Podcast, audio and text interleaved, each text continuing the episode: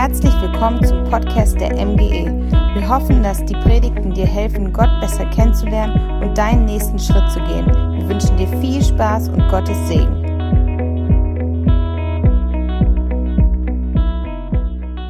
Driving Home for Christmas. Ich freue mich riesig, Teil von diesem Weihnachtsgottesdienst zu sein in der MGE Peine. Mein Name ist Michael Göring. Ich war dieses Jahr tatsächlich schon mal hier, als das mit Corona alles so losging. Da waren wir noch alle ziemlich unerfahren im Maskentragen und so weiter. Heute sehe ich so, wir sind alle Profis geworden, oder? Das ist etwas, was wir nie lernen wollten und doch können wir es jetzt alle. Ähm, von daher, ne, äh, ja, spannend für mich. Ich bin eigentlich nie als Gastsprecher zweimal in einem Jahr in derselben Gemeinde. Also das ist das erste Mal, dass sowas hier passiert und dann gleich in Peine. Also ich meine, das ist natürlich auch wert, ne, dass, es, dass man ein zweites Mal kommt. Ja, damals kam ich aus Pforzheim Jetzt bin ich aus, denn aus Schwöper gekommen, da wohne ich mittlerweile und bin Pastor der Ekklesia-Gemeinde in Braunschweig. Das heißt, ich gehöre wirklich auch zu euren Nachbarn jetzt hier so von den Ekklesia-Kirchen in Deutschland. Und das gefällt mir, das freut mich riesig. Hey, wir wollen in diese Predigtserie starten und ich dachte, ich starte mit einem Bekenntnis und ich erzähle euch etwas, das ist passiert an der Hochzeit von meiner Schwester, gerade von der Schwester, die heute auch hier ist und hier zu meiner linken Seite sitzt. Ich denke, sie weiß das auch, aber ähm, ich dachte, für euch könnte es interessant sein. Ich hätte euch auch erzählen können, wie, wie Ben der Sanne einen Heiratsantrag gemacht hat, stundenlang gewartet bei einer Million Kerzen in ihrem Zimmer, geschwitzt wie ein Bär. Aber darüber wollen wir jetzt nicht weiter reden. Es geht um die Hochzeit, okay? Und auf dieser Hochzeit da gab es eine Sache, die hat mich sozusagen in den Bann gezogen. Das war ein Cabrio, Mercedes Cabrio Sportwagen, den mein Vater für die Hochzeit besorgt hatte. Und ihr kennt das, vorne wunderschöner ähm, Blumenstrauß drauf geklebt oder was auch immer. Ich weiß nicht, wie das da befestigt wurde. Und die ganze Zeit schon, also während dem Gottesdienst und wenn wir dann beim, beim Sektempfang waren und so dachte ich nur, wie komme ich an die Schlüssel von dem Auto und kann damit eine Spritztour machen, ja? Und ich lag meinem Papa in den Ohren weil er hat das Auto besorgt in der Firma und er, bitte gib mir die Schlüssel. Nein, und da ist der Blumenstrauß drauf und du fährst sowieso wie verrückt. Ach komm, ganz vorsichtig und so weiter. Irgendwann hatte ich den Schlüssel, habe noch zwei Kumpels geschnappt, die auch an der Hochzeit dabei waren und wir sind losgefahren, okay? Und es hat keine zwei Kurven gedauert, da haben wir dem Ding wirklich die Sporen gegeben. Ich bin gefahren wie bescheuert, wirklich da mit 160, 170 auf den Landstraßen äh, im, äh, im Wendland, wo wir da unterwegs waren. Ne? Und irgendwann, also jetzt für alle Kinder, Jugendlichen, angehenden Autofahrer, das ist falsch. okay? Äh, ich fahre heute auch nicht mehr so. Sobald du Kinder hast, wirst du vernünftig. Das ist irgendwie auch gut so. Ne? Aber jedenfalls, ich wusste, es gibt da irgendwo so einen Bahnübergang, so einen erhöhten Bahnübergang, so eine Kuppe. Und ich dachte mir, hey, schon mit meinem alten Golf, wenn ich da rüberfahre und du hast so ein leichtes Abhebegefühl, ne? was passiert wohl erst mit diesem Auto? Und wir sind da hingefahren und ich hatte wirklich so zwischen 170 und 200 drauf, auf diesen Bahnübergang zugefahren. Irgendwann habe ich dann natürlich auf die Straße gucken müssen. Und ich fahre und ich komme an der Kuppe Kuppe an und ich merke, hey, es gibt nicht nur so ein Gefühl, dass wir abheben, wir heben wirklich ab. Wir sind in der Luft und dann passiert ja alles so in Zehntelsekunden, oder? Du, das ist, ist, ist, du hast plötzlich eine Kapazität zu denken in einer, in einer Kürze der Zeit, wie das eigentlich gar nicht möglich ist. Und ich denke mir erst so cool und im nächsten Moment, oh nein, wir müssen ja auch landen. Und dann kam es auch so, ja, wir landen, wir schlagen da voll auf, bam! Und ich merke, es gibt ein übles Geräusch, die Alarmanlage geht los, es fängt an zu stinken, Lichter, ähm, mehr überall im Auto, sämtliche Kontrollleuchten waren an. Martin könnte euch sicherlich erklären, was da passiert ist. Naja, ähm, Auto ausgemacht, hingestellt, außen rumgelaufen, drunter gelegt. Hm, keine Ahnung, was da jetzt war. Ne? Fährt das noch und, oder, oder nicht? Ich wusste es nicht. Haben wir wieder angelassen, Lichter sind ausgegangen, wir konnten äh, zurückfahren. Und dann habe ich aber wirklich äh, mir vorgenommen, ich parke nicht auf dem Parkplatz, wo ich das Auto geholt habe, sondern ein paar Straßen weiter, ne, dass man so nichts äh, riecht und so weiter. Erstmal, wenn man da vielleicht rausgeht aus, aus der Hochzeitslocation. Und dann habe ich meinem Papa die Schlüssel wortlos zurückgegeben, habe nichts gesagt, war gut, ja, war super. Ähm, und bin zu meinem Onkel gegangen, der war Kfz-Mechaniker und frage ihn so, hey Günther, wie ist denn das manchmal in so Hollywood-Filmen? Ähm, da heben manchmal ja Autos ab und dann landen die wieder. Sag mal, wenn das passieren würde in Wirklichkeit, was wäre da mit so einem Auto? Und er sagt, ja, also es kommt darauf an, wie man aufkommt. Wenn, wenn, man auf allen vier Rädern gleichzeitig aufkommt, dann wahrscheinlich überlebt das, das Auto sogar ganz gut. Dann schlagen wahrscheinlich einmal die Dämpfer durch. Es ist ziemlich laut. Ich dachte, aha, Häkchen, das hatte ich. ähm, und, und ich sage, ja, und ist das Auto dann kaputt? Nö, muss nicht sein. Kann gut sein, dass man das äh, komplett wieder weiterfahren kann und so. Und ich dachte mir, alles klar.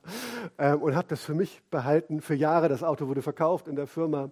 Man hat nichts gehört, dass irgendwas damit war oder so. Und Jahre später habe ich meinem Papa davon erzählt auf irgendeiner Feier. Ähm, naja, so, so, so, so viel weiß ich noch über eure Hochzeit damals. Ich weiß auch noch ein paar andere Sachen, aber Warum erzähle ich euch diese Geschichte? Es geht um Johannes den Täufer und es geht um Johannes den Täufer als Wegbereiter. Und man muss ja sagen, Johannes der Täufer war ein Wegbereiter, indem er andere ziemlich krass auf die Wahrheit hingewiesen hat ähm, und auch Menschen ermutigt hat, in der Wahrheit unterwegs zu sein. Ja?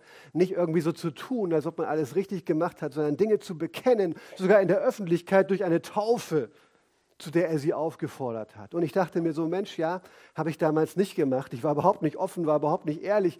Und das war vielleicht noch eine ganz nette Geschichte, aber es gibt ja auch andere Momente in unserem Leben, wo wir wüssten, hey, jetzt, jetzt, jetzt ging es eigentlich darum, dass wir zu unseren Fehlern stehen, aber wir tun es manchmal nicht. Okay? Und ich glaube aber, dass wir gerade Wegbereiter sind, wenn wir auch als Christen in der Wahrheit unterwegs sind und wenn wir da auch einen Unterschied machen in unserer Welt, in unserer Gesellschaft. Und Johannes der Täufer, was hat den eigentlich ausgezeichnet als Wegbereiter? Und ich glaube, das, was ihn am allermeisten ausgezeichnet hat, das war seine Haltung, die er hatte. Weißt du, Johannes direkt, wenn wir so lesen in Lukas 3 oder auch in den anderen Evangelien, er tritt so auf und du merkst von vornherein, Johannes war auf jeden Fall eins. Er war anders. Er war anders als alle anderen, die damals so auch in Israel rumgelaufen sind. Du musst dir das mal überlegen. Der lebte in der Wüste. Okay? Das war jetzt für die Juden damals, das war der Ort, wo man Gott begegnet ist, wo Gott auch zu seinem Volk und zu den Propheten immer wieder geredet hat im Alten Testament. Okay, so weit, so gut. Aber dann ernährte er sich ähm, von Heuschrecken und von wildem Honig. Wow, lecker. Also ich meine, da könnte man vielleicht heute wieder irgendeinen Ernährungstrend daraus ähm, generieren, sehr nachhaltig. Oder er hat einfach gegessen, was er gefunden hat. Das wäre vielleicht sehr, sehr modern. Und ähm, dann hat er komische Klamotten getragen. Er lief in so einem Kamelhaarkostüm da rum. Ähm, und er war wirklich, wirklich anders, schon von seinem, von seinem Äußeren her. Und auch seine Predigten waren irgendwie anders als alles, was man damals kannte. Wir hören heute oft davon, dass Leute Klartext reden. Ich habe mal irgendwie bei YouTube gegoogelt. Ich glaube, es gibt, es gibt zig hunderte von tausenden ähm, Videos, wo Leute behaupten, Klartext zu reden. Also Johannes hat wirklich Klartext geredet. Hey, der hat Dinge rausgehauen in seinem Gottesdienst. Da hat jedenfalls keiner sagen können, als er rausging, ja, aus seiner Wüstenkirche, dass er nicht wusste, was Gott über sein Leben denkt und was er von ihm erwartet. Hey, die wussten alle viel genauer, als sie es vielleicht gewollt hätten, wie Gott über sie denkt. Und trotz all dem, obwohl Johannes so anders war, war er unglaublich erfolgreich in dem, was er getan hat. Die Leute kamen aus dem ganzen Land zu ihm in der Wüste. Der musste keine Flyer drucken, keine Social-Media-Kampagne fahren. Die Leute kamen. Die Leute kamen. Und die Leute kamen selbst aus Jerusalem, selbst die geistliche Elite aus Jerusalem, selbst die studierten Theologen, die kamen und wollten hören, was Johannes zu sagen hatte. Und Johannes, der hat Menschen angezogen, die haben später wirklich die Weltgeschichte verändert. Nämlich einige der, der engsten Freunde von Jesus waren zuerst Jünger von Johannes. Petrus zum Beispiel. Und naja, wenn wir so merken, Johannes ist anders, Johannes ist erfolgreich, es kam irgendwann, wie es kommen musste, an irgendeinem Punkt in seinem Leben, da schauten die Leute plötzlich mit anderen Augen auf Johannes. Und er merkte so, er konnte in ihren Augen lesen, was sie eigentlich ähm, ja, für eine Frage in ihrem Herzen bewegten, bewegte. Sie haben sich gefragt, Mensch, ist er das? Ist das der Messias? Ist das der Retter, den unser, auf den unser Volk schon seit Jahrhunderten wartet? der Befreier, der, der alles neu machen wird. Und ich frage mich so, was geht in solchen Momenten in unserem Herzen vor? Oder wenn du Erfolg hast, wenn Dinge richtig gut laufen, wenn du vielleicht auch in der Gemeinde irgendwie Dinge tust und Menschen sagen, boah, Gott ist mit dir, ähm, Gott ist irgendwie echt dahinter, Gott bestätigt, was du tust. Was macht das eigentlich mit uns? Vielleicht geht so die Frage durch unseren Kopf, hm, Warum eigentlich nicht? Schon außergewöhnlich, was Gott in meinem Leben tut, oder? Unfassbar, wie er Menschen durch, durch meinen Dienst berührt. Erstaunlich, wer alles zu mir kommt und welche Kontakte ich plötzlich habe. Wahnsinn. Vielleicht bin ich es ja wirklich. Aber was ich bei Johannes so schön fand, oder so schön finde und so erfrischend finde, ist, dass er überhaupt nicht so gedacht hat. Wir lesen in Lukas 3, Vers 16, was in seinem Herzen vorgegangen ist, und er sagt es den Leuten auch ganz klar. Doch Johannes erklärte vor allen, ich taufe euch mit Wasser, aber es kommt einer, der stärker ist als ich, und ich bin es nicht einmal wert, ihm die Riemen seiner Sandalen zu lösen. Er wird euch mit dem Heiligen Geist und mit Feuer taufen. Mit allem, was er tut, mit jeder Faser seines Lebens und seines Dienstes, macht Johannes der Täufer klar, es geht überhaupt nicht um mich. Es geht um einen anderen. Hey, im Mittelpunkt von allem, was ich tue, steht ein anderer und ich möchte euch nicht zu mir ziehen, ich möchte euch zu dem hinbewegen, weil er so, so wichtig ist und weil er die entscheidenden Dinge tun kann, die ich überhaupt nicht tun kann. Und wisst ihr, ich glaube, es war genau diese Haltung bei Johannes, die ihn zum perfekten Wegbereiter für Jesus gemacht hat. Und ich glaube, es ist genau diese Haltung, die auch uns in unserem Umfeld, bei unseren Freunden, Nachbarn, Arbeitskollegen, bei unseren Schulfreunden zu dem perfekten Wegbereiter für Jesus machen würden. Herr Johannes hat überhaupt nicht viel Wind um sich selbst gemacht. Da spüren wir irgendwie keine Eitelkeit in seinem Leben. Dem ging es nicht um sich. Der war selbst nicht die Marke, die es zu promoten galt. Er diente einem höheren Zweck und nicht in erster Linie seinem eigenen Glück und seinem eigenen Erfolg. Und ich glaube, das kann man so festhalten. Wegbereiter Gottes beanspruchen die Titelseite nicht für sich. Amen. Amen. Ich finde das so wichtig.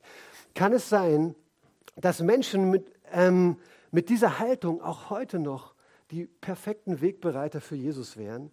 Kann es sein, dass die Menschen in unserer Zeit sich eigentlich nach Christen sehen, denen es nicht um sich selbst geht? Nicht um ihren eigenen Dienst, nicht um ihre Ämter, nicht um ihre Position, nicht um die Anerkennung, die sie sich von Menschen wünschen und hey, auch zu Recht wünschen. Ich glaube, wir sind so geschaffen, dass wir uns auch Bestätigungen wünschen und so weiter. Und hey, das darf man alles haben, aber ich will doch nicht deswegen das tun, was ich tue. Menschen, denen ihr Geld, ihre Karriere und ihr Ruf weniger bedeutet als dieser Jesus. Und kann es sein, dass auch Gott selbst, dass Jesus selbst auch gerade solche Menschen heute noch benutzen möchte? Menschen, die im entscheidenden Augenblick, wo ihnen alle Möglichkeiten offen stehen, sagen würden, hey, es geht nicht um mich. Und die sagen würden, Jesus, meine Möglichkeiten sind deine Möglichkeiten. Ich erinnere mich noch, dass ich einmal in einer, in einer, größeren Veranstaltung predigen sollte und da kamen, sage ich mal so, Christen aller Couleur zusammen, jeder, jeder, jeder Prägung. Und ähm, ich habe gespürt, dass, dass, Jesus mir ein bestimmtes Thema aufs Herz gelegt hat, aber ich wusste, dass es jetzt nicht, sagen wir mal so, auf offene Ohren bei all diesen Christen dort stoßen würde. Aber es war eigentlich vom Bibeltext passend, der mir auch vorgegeben wurde. Und ich merkte, der Heilige Geist drängt mich, hey, predige das, sprich über das und das. Und ich habe so ein bisschen mich geziert und irgendwann war ich so im Auto unterwegs und habe wieder darüber nachgedacht. Und dann sagt dann sagt Jesus zu mir ganz, deut ganz deutlich, er sagt, hey, deine Möglichkeiten sind meine Möglichkeiten. Ich setze dich an bestimmte Punkte, ich setze dich an bestimmte Plätze, ich gebe dir eine bestimmte ähm, Verantwortung, auch einen bestimmten Radius in deinem Umfeld, weil ich will, dass du das, was ich dir gebe, für mich einsetzt. Hey, und das war so krass, nur durch diese Predigt ähm, sind, sind, sind, sind zwei Leute später in unsere Gemeinde gekommen und eine davon war eine junge, eine junge Frau, die heute in der Gemeinde in Pforzheim ein ganz wesentlicher Teil von unserem Team ist ähm, und die eigentlich auf dem Weg war weg vom Glauben, die eigentlich mit Gemeinde abgeschlossen hatte und dann direkt nach der Predigt zu mir gerannt kam und ähm, mit mir geredet hat, irgendwie umgekehrt ist und, und dann irgendwann bei uns in der Gemeinde aufgetaucht ist und ganz, ganz wertvoller Teil von unserem Team geworden ist. Das fand ich so stark. Hey, Gott belohnt das auch. Und Gott sucht solche Menschen, die sagen, hey, ich, ich, ich bin nicht derjenige, um den es hier geht. Und in einer Zeit, wo Menschen von Politikern hören, die sich ihre Titel erschleichen oder die Gesetze erlassen, die vor allem ihnen selbst dienen, werden wir auffallen. In einem Jahr, in dem die Manager eines DAX-Konzerns die ganze Welt betrogen haben und zig Millionen für sich selbst auf die Seite geschafft haben, werden wir auffallen. In einer Welt, in der religiöse Führer irgendwie mehr ihre Schafe ausbeuten, als für, wirklich für sie da zu sein, werden wir auffallen, wenn es nicht um uns selbst geht. Mach's wie Johannes. Tu das, wozu Gott dich berufen hat. Tu es mit aller Kraft, tu es mit Mut. Tu es nicht mit falscher Demut. Oh, wer bin ich denn? Und so, hey, Johannes, der ist überhaupt nicht in so einer Demut aufgetreten. Der wusste, wer er war. Der hat Klartext geredet. Der hat sich nicht zurückgehalten. Aber trotzdem, am Ende des Tages wusste jeder, hey, dem geht es nicht um sich selbst. Dem geht es wirklich um diesen Jesus. Und ich glaube, deswegen war er auch überzeugend. Das ist so die Haltung, die wir haben müssen, glaube ich, wenn wir Wegbereiter sein wollen. Und ich glaube, das ist so eine zutiefst geistliche Haltung. Und auch es verbindet sich ein Wissen damit, dass ich sowieso niemanden retten werde. Dass ich sowieso auch niemanden bei Jesus halten werde. Hey, wenn ich Menschen auch als Pastor oder auch als, als Leiter in der Gemeinde oder auch wenn du deine Freunde, deine Kinder, deine Arbeitskollegen an dich selbst binden möchtest oder sie an deinen eigenen Glauben binden möchtest, das wird sie niemals durchtragen bis ins ewige Leben. Das, da werden sie irgendwann scheitern. Du bist einfach nicht das Fundament, was Menschen brauchen. Du kannst dich ja selbst nicht durch diese Welt tragen. Wie willst du andere tragen? Wenn dein Fundament nicht klar ist, dann wirst du auch Menschen das falsche Fundament für ihr Leben vermitteln und du wirst verantwortlich sein für ihr eigenes Scheitern. Allein deswegen, hey, wir sind äh, nicht der Mittelpunkt, sondern es ist Jesus. Wie können wir jetzt praktisch Wegbereiter sein? Da habe ich dir drei ähm, Aussagen mitgebracht, zu denen ich dich ermutigen möchte. Drei Aufforderungen und die beginnen alle mit L, damit du es dir ein bisschen leichter merken kannst. Erster Gedanke ist der, lass dich von Gottes Wort berühren. Klingt simpel, ist aber die Grundlage dafür, dass du ein überzeugender Christ sein kannst. Glaub mir es. Wir lesen in Lukas 3, Vers 2 ganz am Anfang, äh, wo Johannes der Täufer so vorgestellt wird, da heißt es, das Wort des Herrn geschah zu Johannes. Und das ist eine ganz, ganz besondere Aussage. Damals hat seit ungefähr 460 Jahren Gott nicht mehr direkt durch einen Menschen zu seinem Volk geredet. Hey, fast 500 Jahre ist kein Prophet mehr in Israel aufgestanden. Und jetzt ist da ein Mann in der Wüste, dem Ort, wo sich Propheten aufgehalten haben. Er trägt die Klamotten von einem Propheten und er redet wie ein Prophet ähm, plötzlich wieder zu den Menschen. Es war etwas ganz, ganz Besonderes. Und wie kommt es dazu? Es ist jedenfalls so, dass in dem Moment, wo Gott möchte, dass sich alle Augen auf seinen Sohn richten, er wieder jemanden berührt, er je, wieder jemanden wachküsst sozusagen mit seinem eigenen Wort, sodass der wirklich ein überzeugender Wegbereiter für Jesus wird. Und dieses Wort geschah. Das kann man auch mit Gebären übersetzen oder mit entstehen lassen. Und ich glaube, das ist so wichtig. Gott möchte in uns immer wieder Dinge lebendig machen durch sein Wort. Und es braucht erst diese Begegnung mit dem Wort Gottes.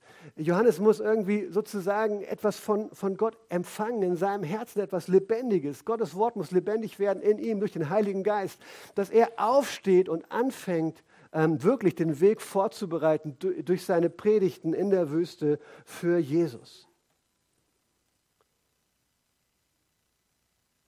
Und ich glaube, Menschen in unserem Umfeld, die werden wirklich bemerken und spüren, ob dein Leben von echten Begegnungen mit Gott und mit seinem Wort und mit dem Heiligen Geist geprägt sind. Ich glaube, der Grund, warum Christen oft Menschen nicht überzeugen, ist, dass gar nichts in ihnen lebt dass da überhaupt nichts brennt in ihnen, dass da gar keine Leidenschaft für diesen Jesus da ist, dass da gar keine Freude über das da ist, was dieser Gott in, im eigenen Leben getan hat, dass sie so wenig Hoffnung vermitteln, weil wirklich Gottes Wort durch den Heiligen Geist noch gar nicht durchgeschlagen hat in unser Herz. Und das brauchen wir unbedingt, damit wir einen Unterschied machen können in dieser Welt. Und ich will dich wirklich fragen, spricht Gott zu dir? Es gibt viele Möglichkeiten, wie er das tut. Die Frage ist, wo ist der Widerhall in deinem Herzen? Oder wir sehen diese, diese Jünger, die, die auf dem Weg nach Emmaus waren und Jesus getroffen haben. Und was sagen sie am Ende, nachdem Jesus wieder weg ist? Brannte nicht unser Herz, als er mit uns sprach. Und ich glaube, dass wir in einer Welt leben, die eigentlich sich sehnt nach Menschen, die sagen, brennt nicht unser Herz für diesen Jesus? Brennt nicht unsere ganze Gemeinde dafür, Menschen mit diesem Jesus bekannt zu machen? Hey, ist da nicht etwas in uns lebendig? Und das geht, egal wie schwach du bist, egal durch wie viel Mist du durch musst, was auch immer. Hör zu, deine Schwäche und deine, Un, ja, deine Ungenügendheit und so, das hält Gott überhaupt nicht davon ab, zu dir zu reden und dich lebendig zu machen. Hey, wir können fröhlich nach vorne scheitern. Das ist gar kein Problem. Hey, mit Nieten und Flaschen konnte Jesus schon umgehen. Aber mit Menschen, die zu überheblich waren, um sich wirklich von ihm berühren zu lassen. Menschen, die gedacht, die gedacht haben, sie können es auch ohne diese Berührung, diese lebendig machende Berührung mit ihm, mit denen kann er nichts anfangen. Aber vielleicht sagst du jetzt, ich bin doch kein Prophet. Kann das Wort Gottes auch zu mir geschehen? Hey, ähm, Amos hat mal gesagt, wenn Gott redet, wer wird dann nicht zum Propheten? Genauer gesagt hat er Folgendes gesagt, ähm, Amos 3, Vers 8. Ich finde es so cool, wie manchmal ähm, Dinge auch ausgedrückt werden in der, Bibel, in der Bibel. Da heißt es, der Löwe brüllt, wer sollte sich nicht fürchten? Gott, der Herr, redet, wer sollte nicht Prophet werden?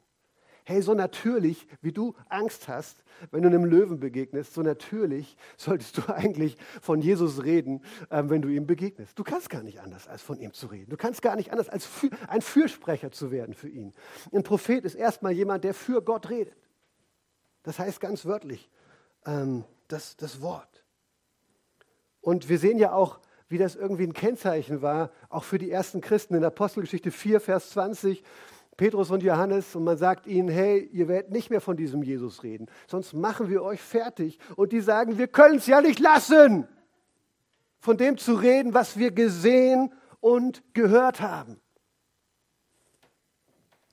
Oder Hebräer 4, Vers 12, das Wort Gottes ist lebendig und kräftig und schärfer als jedes zweischneidige Schwert und dringt durch, bis es scheidet Seele und Geist, Mark und Bein und ist ein Richter der Gedanken und Sinne des Herzens. Das ist tatsächlich einer der Verse, den ich auswendig kann.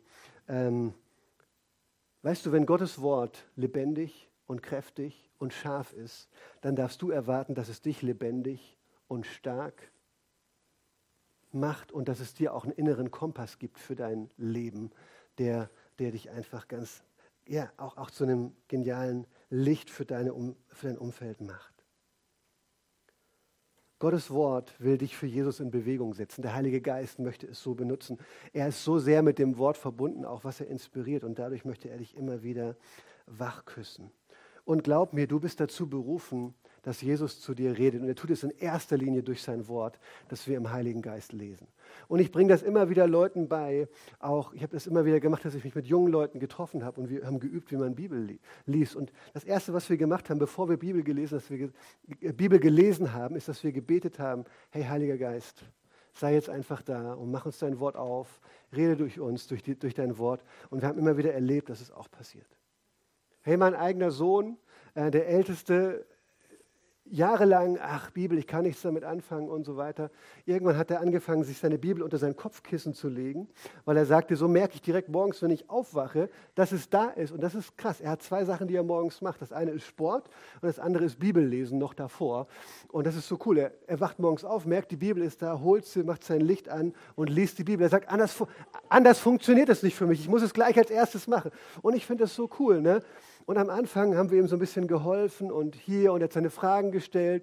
Jetzt habe ich ihn irgendwann mal gefragt, hey, wie läuft eigentlich das Bibellesen im Moment, Robin? Und er sagt, ja, also ähm, ich habe ja in äh, Matthäus angefangen und dann habe ich die Evangelien durchgelesen. Äh, ich sage, wo bist du jetzt? Ja, irgendwie da in dem Korinther oder so. und ich sage, und hast du Fragen? Ich muss sagen, das meiste verstehe ich. Wenn man erst mal ein paar Sachen gelesen hat, dann wie so ein Puzzle. Ne? Eins kommt zum anderen und so. Und, und er merkt, wie, wie, wie Gott auch zu ihm redet. Und dann hat er manchmal auch wirklich Fragen und wir, wir reden drüber. Aber es bewegt ihn und es macht ihn lebendig. Wie cool ist das denn, oder? Hey, und Jesus hat am Kreuz für dich geblutet, dass du das Reden des Heiligen Geistes durch Gottes Wort, durch Prophetie, durch Menschen, wie auch immer in deinem Leben erleben darfst. Und deswegen lass dich von Gottes Wort berühren. Und wenn du merkst, du bist nicht mehr so lebendig, wie du schon mal warst, hey, dann lad doch einfach heute Morgen Jesus wieder neu ein. Hey, Jesus, das geht nicht, wie ich, wie ich jetzt drauf bin. Hey, ich weiß noch damals, als ich zum Glauben gekommen bin, wie ich mit Leuten unterwegs war, wie ich über dich geredet habe. Ich will das zurück. Und lass mich dir sagen, du kriegst es nicht zurück, du kriegst etwas Neues, was sogar noch besser ist als das. Hey, Jesus ist nicht der, derjenige, der alte, alten Kaffee aufwärmt, der brüht dir einen neuen und das ist einfach immer wieder gut. Zweiter Gedanke, liebe die Wahrheit. Ähm, Lukas 3, Vers 3, da heißt es, Und Johannes durchzog die ganze Jordan-Gegend und rief Menschen dazu auf, umzukehren und sich taufen zu lassen, um Vergebung der Sünden zu empfangen. Boah, was für Worte hier, das ist ja alles gar nicht so modern, was wir hier lesen. Aber lass uns da mal kurz reingehen. Und ich will auch gar nicht alles im Detail ähm, auslegen, sondern ich will vielmehr fragen, was nützt uns dieser Bibeltext, ähm, dass wir Wegbereiter für Jesus werden können. Johannes der Täufer ist jetzt also in Israel unterwegs und er ruft die Menschen dazu auf, umzukehren. Das gute alte Wort dazu heißt Buße tun. Wow. Was heißt das eigentlich? Er sagt ihnen eigentlich ähm, völlig unverblümt ins Gesicht. Er sagt, Leute, ihr seid völlig daneben. Krummer als jede Banane, Freunde. Johannes sagt so, was, sogar, was wir vielleicht selber nicht so gerne sagen würden. Er sagt, hey, hey Leute, hey Freunde, eigentlich seid ihr auf dem besten Weg in die Hölle. Wow, der Ofen ist schon angeheizt. Hey, er sagt, eines Tages wird Gott euch richten und es sieht nicht gut aus für euch. Und deswegen, Freunde, haut die Handbremse rein. Ja? Gebt eurem Leben eine neue Richtung. Geht vor Gott in die Knie und bittet ihn um Vergebung und lasst euch auch taufen und zeigt dadurch der ganzen Öffentlichkeit, dass ihr Dreck am Stecken habt und dass ihr Gottes Verheißung wirklich braucht. Und soll ich euch was sagen? Ich möchte euch eigentlich einladen zu einem Lebensstil der Buße heute Morgen. Dass wir selber einen Lebensstil der Buße pflegen. Ich glaube, dass diese Welt Sehnsucht hat, ähm, nicht nach möglichst frommen und geistlichen Christen, sondern nach echten Christen. Ey, wir sind manchmal so fromm, wir können nicht mal Deutsch sprechen mit den Leuten. Sobald wir in der Gemeinde sind, haben wir alle vergessen, wie man normal redet, ja? Und plötzlich zitieren wir Elberfelder von 1905 und wir, es interessiert uns gar nicht mehr, ob das irgendwer versteht. Ich kenne Leute, auch in, mein, in, meiner Gemeinde und in den Gemeinden, wo ich auch in der Vergangenheit schon war, die können, so, sobald sie beten, nicht mehr, nicht mehr so reden, wie sie sonst reden. Und das finde ich komisch. Und da frage ich mich, wie tief ist wirklich Gottes Wort in dein Herz gefallen, wenn du es nicht in eigenen Worten auch wiedergeben kannst? Das ist nur, nur, nur mal so dahingestellt. Ich glaube, Jesus hat in der Sprache gesprochen, die die Menschen damals verstanden haben, mit Bildern aus seiner Zeit und so weiter. Ich glaube, das heißt auch Fleisch zu werden. Hey, und da kann ich uns nur ermutigen, äh, mach's wie Jesus, werde Mensch. Okay, das, also, das ist ganz wichtig. Aber, aber noch darüber hinaus sehen sich Menschen nach echten Christen. Ich weiß noch, wie ich damals, also meine Frau ist sehr kommunikativ und die geht auf einen Spielplatz und kommt mit fünf Freunden wieder zurück und dann sitzen die bei uns und ich bin gar nicht so. Und ich denke mir immer so, ah, muss ich wieder neue Leute kennenlernen und so. Und das fällt mir alles so schwer. Und naja, aber sie schafft sie ran und ich muss dann die Fragen beantworten. Ach, diesen Pastor, ich habe mal 25 Fragen. Ich, ihr glaubt gar nicht, wie viel Sehnsucht da draußen ist nach, nach Christen, die einfach mal ganz ehrlich und offen Menschen die Fragen beantworten würden über den Glauben, die sie haben. Hey, das merke ich immer wieder. Und du musst ja nicht gleich sie überzeugen und musst ja nicht gleich immer damit rechnen, dass sie dir sofort recht geben. Aber sie würden mal einfach wissen von jemandem, der wirklich glaubt, was er da sagt, der wirklich auch lebt, was er da sagt. Hey, wie er denn Dinge sieht. Und wie er, wie er manche Dinge zusammenkriegt, die sie so sehen ähm, in der Welt, auch mit seinem Glauben. Menschen sehen sich danach. Und ich hatte mal eine Frau und das war dann, die hatte zwei Fragen an mich. Die war selber auch junge Mutter. Die erste Frage war, ähm, habt ihr als Ehepaar auch Sex, wenn ihr keine Kinder wollt? Und ich dachte, okay, äh, ja, diese Frage stellen wir. Dann habe ich gesagt, ja, also selbstverständlich. Echt? Ich habe Christen kennengelernt, die haben gesagt, man darf nur äh, miteinander schlafen als Ehepaar, wenn man auch ein Kind will. Und ich dachte, okay, also davon bin ich nicht überzeugt. Ja, das leben wir auch anders. Also guck mal, wie die Leute sehen sich oft nach was Authentischem. Aber das Zweite war noch besser, das wurde noch persönlicher. Wurde noch persönlicher. Ja, ja, also weil ich meine, das ist also für mich ist Sexualität ein schönes Thema und wir können der Welt ganz schön viel darüber sagen, ja, weil Gott hat es geschaffen, er ist der Erfinder. Er war noch nie prüde und hat ein Problem damit gehabt. Das waren vielleicht irgendwelche Christen, die ein bisschen griechisch geprägt waren oder so. Aber Gott ist nicht äh, verkrampft, was das Thema betrifft. Aber die zweite Frage war, hast du deine, deinen Sohn jemals angeschnauzt? Als wollte sie wissen, ob ich, schon, ob ich Fehler mache, ob ich ein normaler Mensch bin. Und ich fand das so cool und ich dachte so, nein, natürlich nicht. Ich bin, ich bin angehender Pastor. Ich sage, hey, natürlich, was denkst du denn über Christen? Also ich sage, wir sind die, denen vergeben wurde, aber nicht die, die alles richtig machen. Ja, das, ist, das ist der Unterschied. Ne? Und, und, und nach solchen Menschen sehnen sich die Leute. Ich habe immer wieder erfahren, wenn ich auch bereit bin, über mein eigenes Versagen auch zu sprechen und dass ich selber auf dem Weg bin und überhaupt nicht ein, Heiliger, der irgendwie jetzt noch irgendwie selig gesprochen werden könnte vom Papst oder von wem auch immer, dann, dann gewinne ich Leute dadurch. Und weißt du, wir, ich musste so denken an, an, an prominente Persönlichkeiten oder wer, wer erinnert sich noch an Bill Clinton? Und er hat gesagt, ich hatte keine, ich übersetze jetzt mal etwas anders, körperliche Beziehung mit dieser Frau. Und er meinte, Monika Lewinsky, und er hat das in die Kamera ähm, diktiert und wenig später musste er zugeben, doch, ich hatte genau das. Ich bin fremdgegangen. Ich habe meine Frau betrogen. Ich habe meine Ehe gebrochen. Oder ich muss an Christoph Daum denken, ehemaliger Trainer von Bayern 04 Leverkusen. Er sollte sogar Nationaltrainer werden. Und er sagte, ich habe keine Drogen genommen, kein Koks bei mir zu Hause. Ja?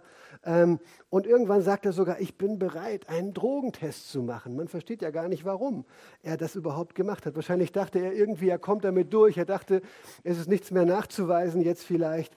Und er muss sich später hinstellen und sagen, hey, mein Drogentest war positiv. Ich habe natürlich Koks genommen. Und du denkst dir, hä, wie kann man das machen? Wie kann man, wie kann man, wie kann man sagen, ich habe es nicht gemacht und auch einen Drogentest machen, obwohl man ganz genau weiß, ich habe es gemacht. Aber so, so sind wir. Oder noch ein bisschen krasser, vielleicht kennen einige von euch den Namen Arthur Axmann. Das ist der, ein ehemaliger Reichsjugendführer unter den, den Nazis. Und der hat nachweislich auch in den letzten Kriegstagen ähm, zig junge Männer, eigentlich Kinder, auch im, im, im Kampf um Berlin noch, im Häuserkampf um Berlin, in den Tod geschickt. Hat sie noch motiviert, große Reden gesprungen, selber, äh, geschwungen. Selber hat er sich schön rausgehalten aus dem Ganzen ähm, und hat sie in den Tod geschickt. Und selbst nach dem Ende auch des Dritten Reiches hatte er noch Kontakte mit ehemaligen Nazis und sie haben sich überlegt, wie sie vielleicht einen Umsturz in der Gesellschaft herbeiführen konnten. Und es, er hat dann 1995 mit über 80 Jahren ein Interview gegeben, kann man sich anschauen bei YouTube stundenlang. Und es gibt nicht einen einzigen Moment, wo er eigene Fehler einräumt. Er wird immer wieder darauf angesprochen. Es ist so offensichtlich, es ist nachweisbar. Nein, das Einzige, was er sagt, ich habe einem System gedient, in dem auch Verbrechen vorgekommen sind. Krass, oder was für eine Aussage. Und ich meine, wer von euch ist ohne Sünde? Wer von euch ist fehlerlos? Also auch mittlerweile gibt es Leute, die schon angekommen sind in einem perfekten Leben. Ja, also es gab ja mal früher unter den Pfingstlern die Überzeugung, dass man irgendwann, ähm, wenn der Heilige Geist kommt, auch sündlos werden kann. Aber das hat man dann im Laufe der Jahrzehnte wieder begraben. Ich schätze mal, es war die Erfahrung, ähm, die da die Theologie geformt hat. Man kam nicht durch damit. Aber die Frage ist, wo leben wir denn Wahrheit in unserem Leben? Sind wir auch so, dass wir immer nur die Salamitaktik nutzen? Wir geben immer nur das zu, was rauskommt? Oder sind wir in der Lage, reinen Tisch zu machen? Sind wir in der Lage, uns zu entschuldigen? Gibt es irgendwo einen Ort in unserem Leben, wo wir Transparenz leben?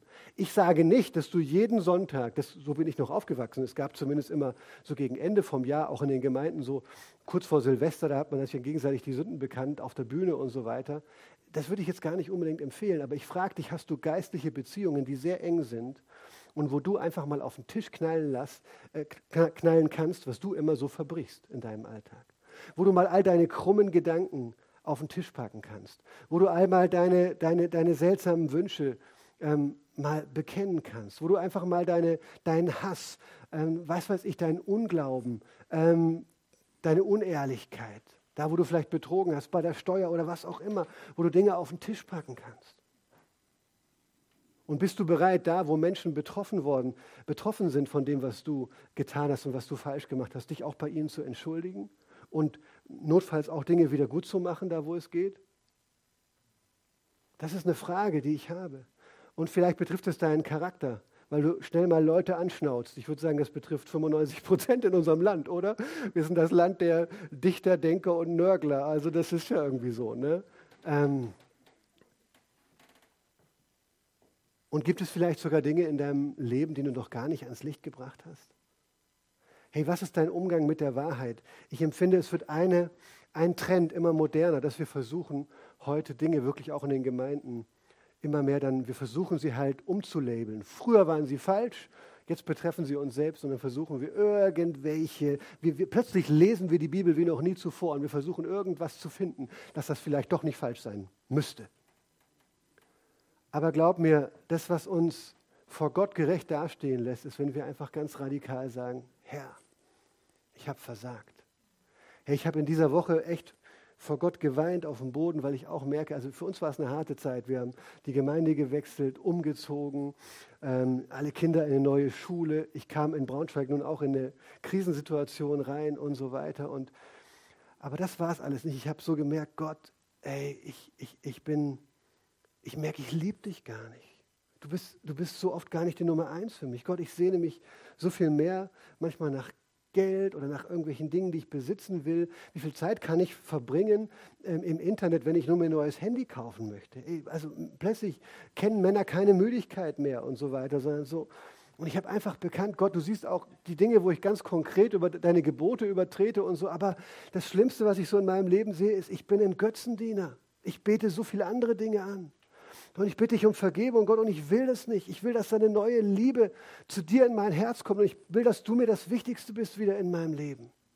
Und ich glaube, wir sind kontinuierlich, sind wir in dieser Gefahr, dass, es, dass unser Leben diese Wendung nimmt, oder? Und lass mich dir sagen, Buße ist nichts Schlimmes, ist nichts Böses, ist nichts, wo wir uns als Pastoren hinstellen und sagen, oh ihr und so weiter, sondern hey, Buße ist ein, ein, ein, ein Moment, wo unserem Leben, wo unser Leben wieder gerade werden kann, wo unser Leben wieder gesund werden kann, wo Dinge wieder eingerenkt werden können. Ich hatte seit März Rückenprobleme. Und ich war bei der Physio und boah, das tut manchmal richtig weh und so tut Buße auch manchmal richtig weh. Aber heute bin ich schmerzfrei. Was für ein Geschenk. Soll ich dir was sagen? Buße ist so ein Geschenk. Es tut mal weh. Es kann dich und es macht dich hoffentlich richtig traurig, wenn du deinem eigenen Versagen ins Gesicht schauen musst. Wenn du mal die Augen aufreißen musst und im Spiegelbild sehen musst, wer da wirklich ist vor dir. Das ist nicht leicht. Und ich, manchmal finde ich auch, dass, dass, dass ich habe mit meinem Stolz zu kämpfen. Gott, wie kann das sein, dass ich so bin und immer noch so bin? Aber die Frage ist die, gibt es diesen Lebensstil der Offenheit, der Transparenz und so weiter? Und ich versuche in meinem Leben Freundschaften zu haben, ähm, wo ich auch die heftigsten Sachen mit, ähm, mit meinen Freunden teilen könnte. Ja? Selbst wenn ich, keine Angst, es ist nicht passiert, ja, aber wenn ich mich als Ehemann in irgendeine andere Frau verlieben würde. Ich sage immer, ist es einmal passiert, dass man sich verliebt in eine Frau, kann es auch wieder passieren. Und es kann auch nicht die eigene Frau sein. Die Frage ist, was tue ich in dem Moment?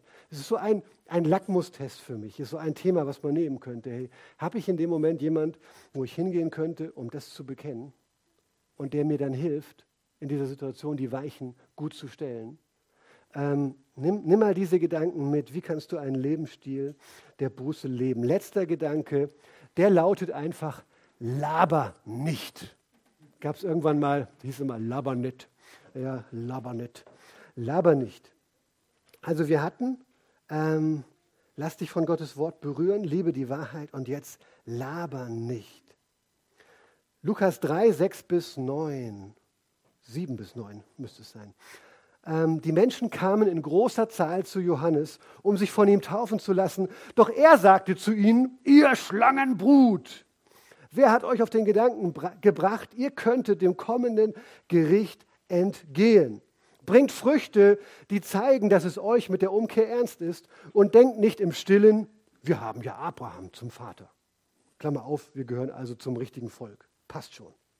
Ich sage euch, Gott kann Abraham aus diesen Steinen Kinder erwecken.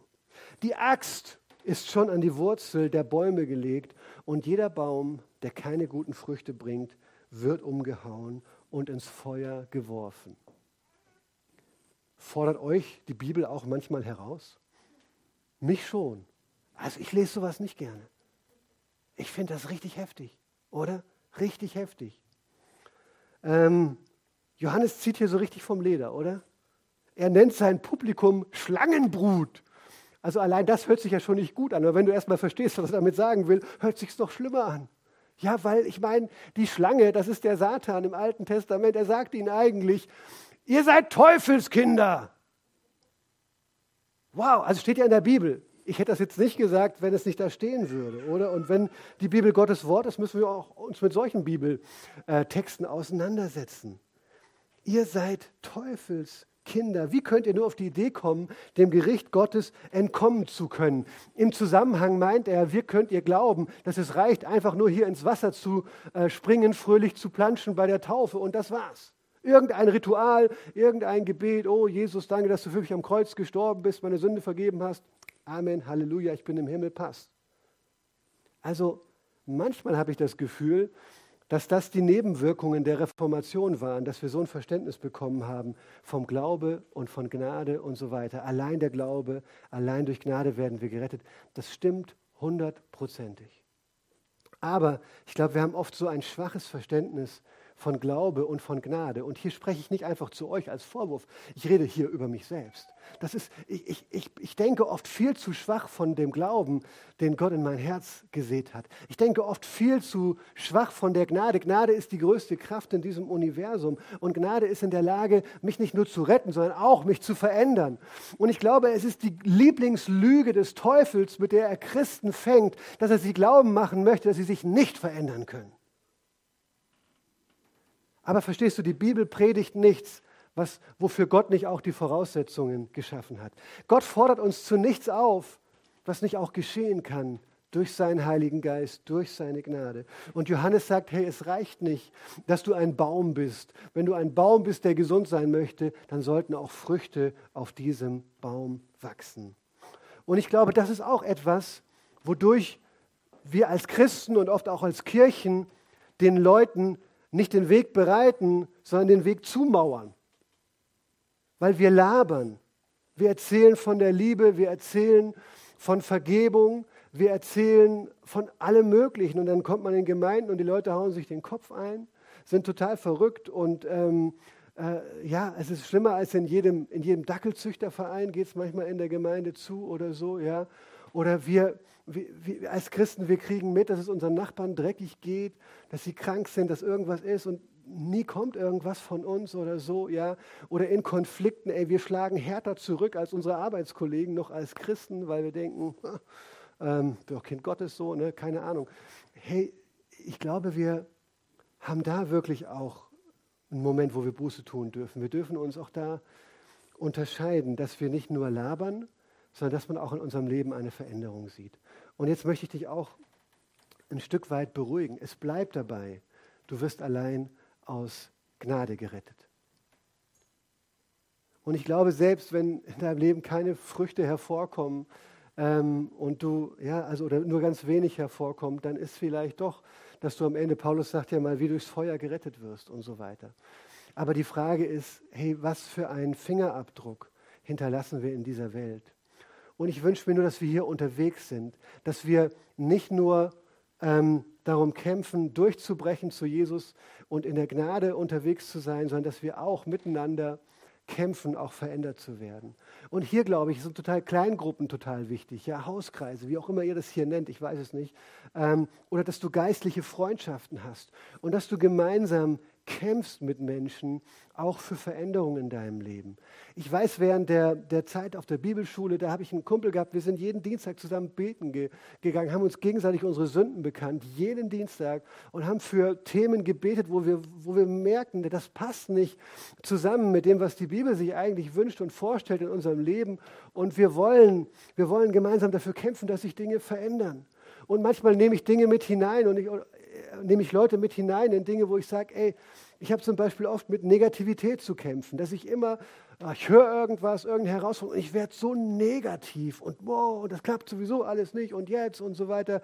Ich ziehe meine Frau runter, meine ganze Familie runter, manchmal mein Leitungsteam runter, was auch immer. Und ich habe gesagt, hey Gott, ich will nicht so bleiben, weil das heißt auch, dass Unglaube in meinem Leben ist. Und ich will nicht im Unglauben leben. Und ich habe angefangen zu sagen, hey, zu meiner Frau Julie, mach mich darauf aufmerksam, wenn das wieder durchbricht. Und ich und, und, und lass, ich will hier wachsen. Oder mit Menschen, ja, also mit, im Umgang mit schwierigen Menschen. Boah, ich konnte wirklich auch konnte wirklich auch sehr hart sein als Leiter oder so, an mancher Stelle. Oder auch manchmal habe ich meinen Mund nicht in den Griff gehabt und habe, wenn mich Menschen genervt haben, meine scharfe Zunge ähm, dann auch mal dafür benutzt, sie richtig in den Senkel zu stellen oder richtig ne, mal, mal, mal ihnen zu sagen, was jetzt der Herr über sie denkt, der Herr Göring nämlich. Ja, also. Und tatsächlich, ist, ich bin immer noch nicht vollkommen in diesen Bereichen, aber ich merke Veränderung. Und verstehst du, wenn, wenn Johannes hier auf Frucht besteht, dann geht es nicht darum, dass du in jedem Bereich deines Lebens vollkommene Frucht bringst. Es geht darum, dass Entwicklung in deinem Leben sichtbar wird. Und Entwicklung im Glauben, ich, ich erlebe sie immer so, fünf Schritte vor und drei zurück. Ja, manchmal auch drei vor, fünf zurück und wieder sechs vor. Das ist so. Es ist ein stetiger Kampf. Aber ich will uns ermutigen, dass wir auch in diesem Kampf drin sind. Hey, durch den Heiligen Geist in uns ist Veränderung möglich. Da schwebt kein großes Du musst mehr nur über unserem Leben. Durch Jesus, durch den Heiligen Geist in uns, dieses neue Gesetz, dem wir nur noch unterworfen sind. Wir sind frei von dem Gesetz der Sünde und des Todes und sind dem Gesetz des Heiligen Geistes unterstellt. Und dadurch ist Veränderung möglich. Es schwebt ein dickes, fettes Du kannst über deinem Leben. Und verstehst du, ich glaube, der erste Schritt ist, dass, dass auch solche Dinge sichtbar werden, ist, dass wir verstehen, ja, wir sind dazu berufen und Gott macht es auch möglich. Und glaub mir, wenn du dich jetzt auf den Weg machst, dann wird wahrscheinlich der Satan gleich voll zuschlagen, damit du gleich wieder entmutigt bist. Aber lass dich nicht entmutigen. Wir vertrauen dem Wort Gottes und nicht dem Wort des Teufels. Und nicht seiner Ermutigung. Lass dich von Gottes Wort berühren, liebe die Wahrheit, lebe einen Lebensstil der Wahrheit und laber nicht. Und das Schöne, was ich zum Ende noch sagen möchte, bei all dem sagt Johannes nicht, mach mal. Er sagt nicht, hey Freunde, umkehren, Sünde bekennen, verändert euch, go for it. Ich glaube, dass Johannes selber vieles noch gar nicht wusste wie das alles so sein würde jetzt, wo der Messias da ist und wie, wie jetzt also so sich, sich das Glaubensleben für, für Christen anfühlt und so weiter, sondern er wusste nur eins, die Person, die der Messias ist, ist da. Und er wusste, für ihn war es ja auch gar nicht so leicht, das ist mein kleiner Cousin, Jesus, der ein paar Monate jünger ist als ich. Ja? Musst du dir mal reinziehen. Also wenn jemand Schwierigkeiten hat, an den Messias zu glauben, dann sicherlich Johannes, oder? Also ich weiß nicht. Ich würde keinen meiner Cousins für den Messias halten, aber das mal nur nebenbei. Ähm, ich glaube, da schaut auch keiner zu heute, von daher. Ähm, sind tolle Leute, aber die, die Messias sind sie nicht. Ja, also, hey, aber er, das Erste, was Johannes sagt, als Jesus kommt und sich bei ihm taufen lassen möchte, ist, siehe das Lamm Gottes, das die Sünden der Welt trägt. Und er hat ja auch gesagt, was wir vorhin gelesen haben, es wird nach mir einer kommen, der wird euch nicht mit Wasser taufen, sondern mit dem Heiligen Geist und mit Feuer. Und das ist die Hoffnung, die wir haben.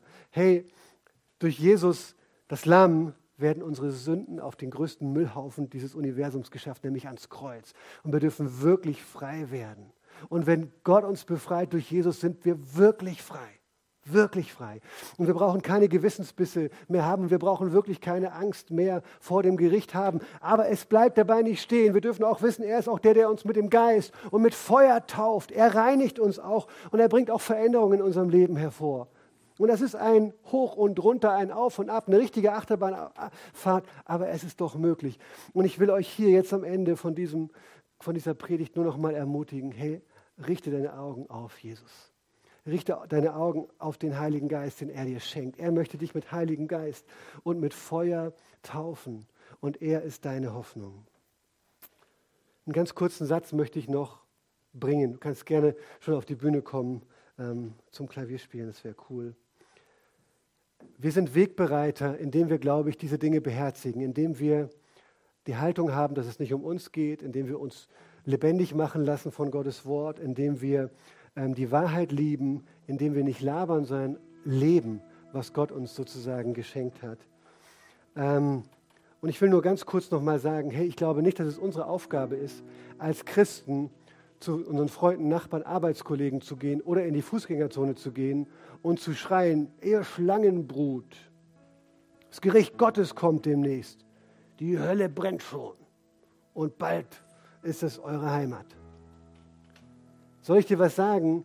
Johannes hat, wenn du es übertragen möchtest auf unsere neutestamentliche Situation, er hat nicht für Ungläubige gepredigt, der hat für Gläubige gepredigt. Der hat zu Juden gepredigt, die sich für Kinder Gottes ja gehalten haben, die zum Volk Gottes gehört haben. Das ist keine Predigt für die Heiden. Hey, es ist eine, die, deine Freunde da draußen, wenn du mit Sünde kommst, die wissen gar nicht, was du willst. Du musst erstmal ihnen erklären, was damit gemeint ist.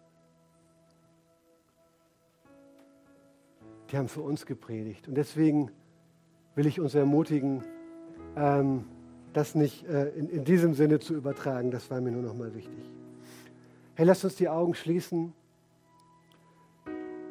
Und ich will dich einladen, mir vielleicht ein kurzes Zeichen zu geben. Ich werde einfach vielleicht ein paar Fragen stellen.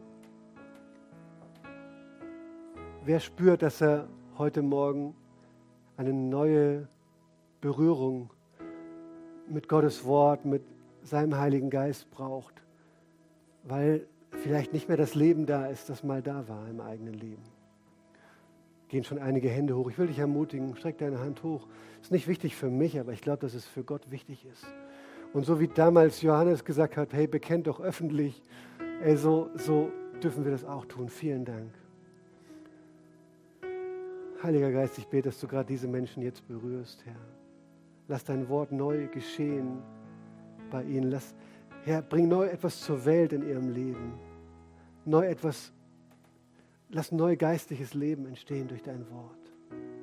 Herr, wir brauchen nicht schreien, wir brauchen nicht rufen, wir sprechen im Glauben aus, Herr. Ich bete hier und hier und hier, dass dein Wort jetzt geschieht im eigenen Herzen. Herr Jesus, ich bete, dass ein neue, neues Leben entsteht, neue Kraft entsteht, neue Freude entsteht über dich, Jesus Christus. Neue Liebe auch zur Gemeinde, Herr Jesus. Dass das Pessimistische aus dem Herzen verschwindet, Herr Jesus. Auch dass das zwischen Menschen vielleicht steht, wo der Glaube auch erstickt ist, Herr Jesus, durch Spannungen, Herr Jesus, zu anderen Christen, Herr Jesus. Ich bete, dass auch das jetzt wirklich geheilt wird im Namen Jesus. Danke. Und sind auch Leute da, die sagen, boah, ich habe Dinge ins Licht zu bringen, in die Wahrheit zu bringen. Ich möchte dich nicht ermutigen, dass du jetzt deine Hände aufstreckst, sondern ich möchte dich ermutigen, dass du vielleicht dir jemanden suchst in der Gemeinde oder auch in der Familie, wenn da andere Christen sind bei dir oder auch vielleicht andere Freundschaften, geistliche Freundschaften außerhalb der Gemeinde, dass du Dinge ins Licht bringst. Ihr glaubt gar nicht, wie die geistliche Kraft eurer Gemeinde sich erhöhen kann, wenn ihr als Einzelne anfangt, Dinge wieder ins Licht zu bringen. Weil eure geistliche Kraft tatsächlich von jedem Einzelnen abhängt. Und ich will dich ermutigen, dass du vielleicht eine Entscheidung triffst in deinem Herzen, einen Anruf zu machen oder auf jemanden zuzugehen. Ja, diejenigen anzusprechen, die es betrifft. Und ich will für uns alle gemeinsam beten. dass wir auch neu erleben, wie Gott unser Leben verändert. Ich glaube, veränderte Menschen verändern Menschen. Und Jesus, hier sind wir echt alle, alle gleich, stehen wir vor dir und sagen, Herr, wir sehen so viel in unserem Leben, was nicht passt, Herr Jesus, zu deinem Wort, zu deiner Wahrheit, zu deiner Liebe, Herr. Herr, wir sehen so viel an uns, was noch dreckig ist, Herr. Wir sehen so viel Unglauben. Herr, und wir bitten dich um Vergebung. Aber wir beten auch, dass du durch deinen Heiligen Geist, Herr Jesus, ganz neue Veränderungen hineinbringst in unser Leben. Und wir beten um Entschlossenheit und wir wollen Entschlüsse treffen, Herr Jesus, in verschiedenen Bereichen unseres Lebens, dass wir kämpfen gegen manche Dinge, die sich in unserem Leben breit machen, kämpfen gegen Unglauben, kämpfen gegen Tratschen und Lästern, Herr Jesus. kämpfen gegen Sünde, weil wir uns Dinge anschauen, die nicht gut sind, Herr Jesus. Und wir wollen wirklich sagen, wir wollen gemeinsam mit Menschen unterwegs sein, Herr, uns gegenseitig auch Rechenschaft geben über diese Bereiche unseres Lebens. Und wir wollen erleben, wie du uns veränderst, Jesus, denn deine Macht ist größer als die Macht des Todes, größer als die Macht der Sünde, Herr Jesus, größer als die Macht unseres alten Lebens ist die Macht des neuen Lebens, Herr. Und in dieser Zuversicht sagen wir Amen. Amen. Genau. Amen. Vielen Dank.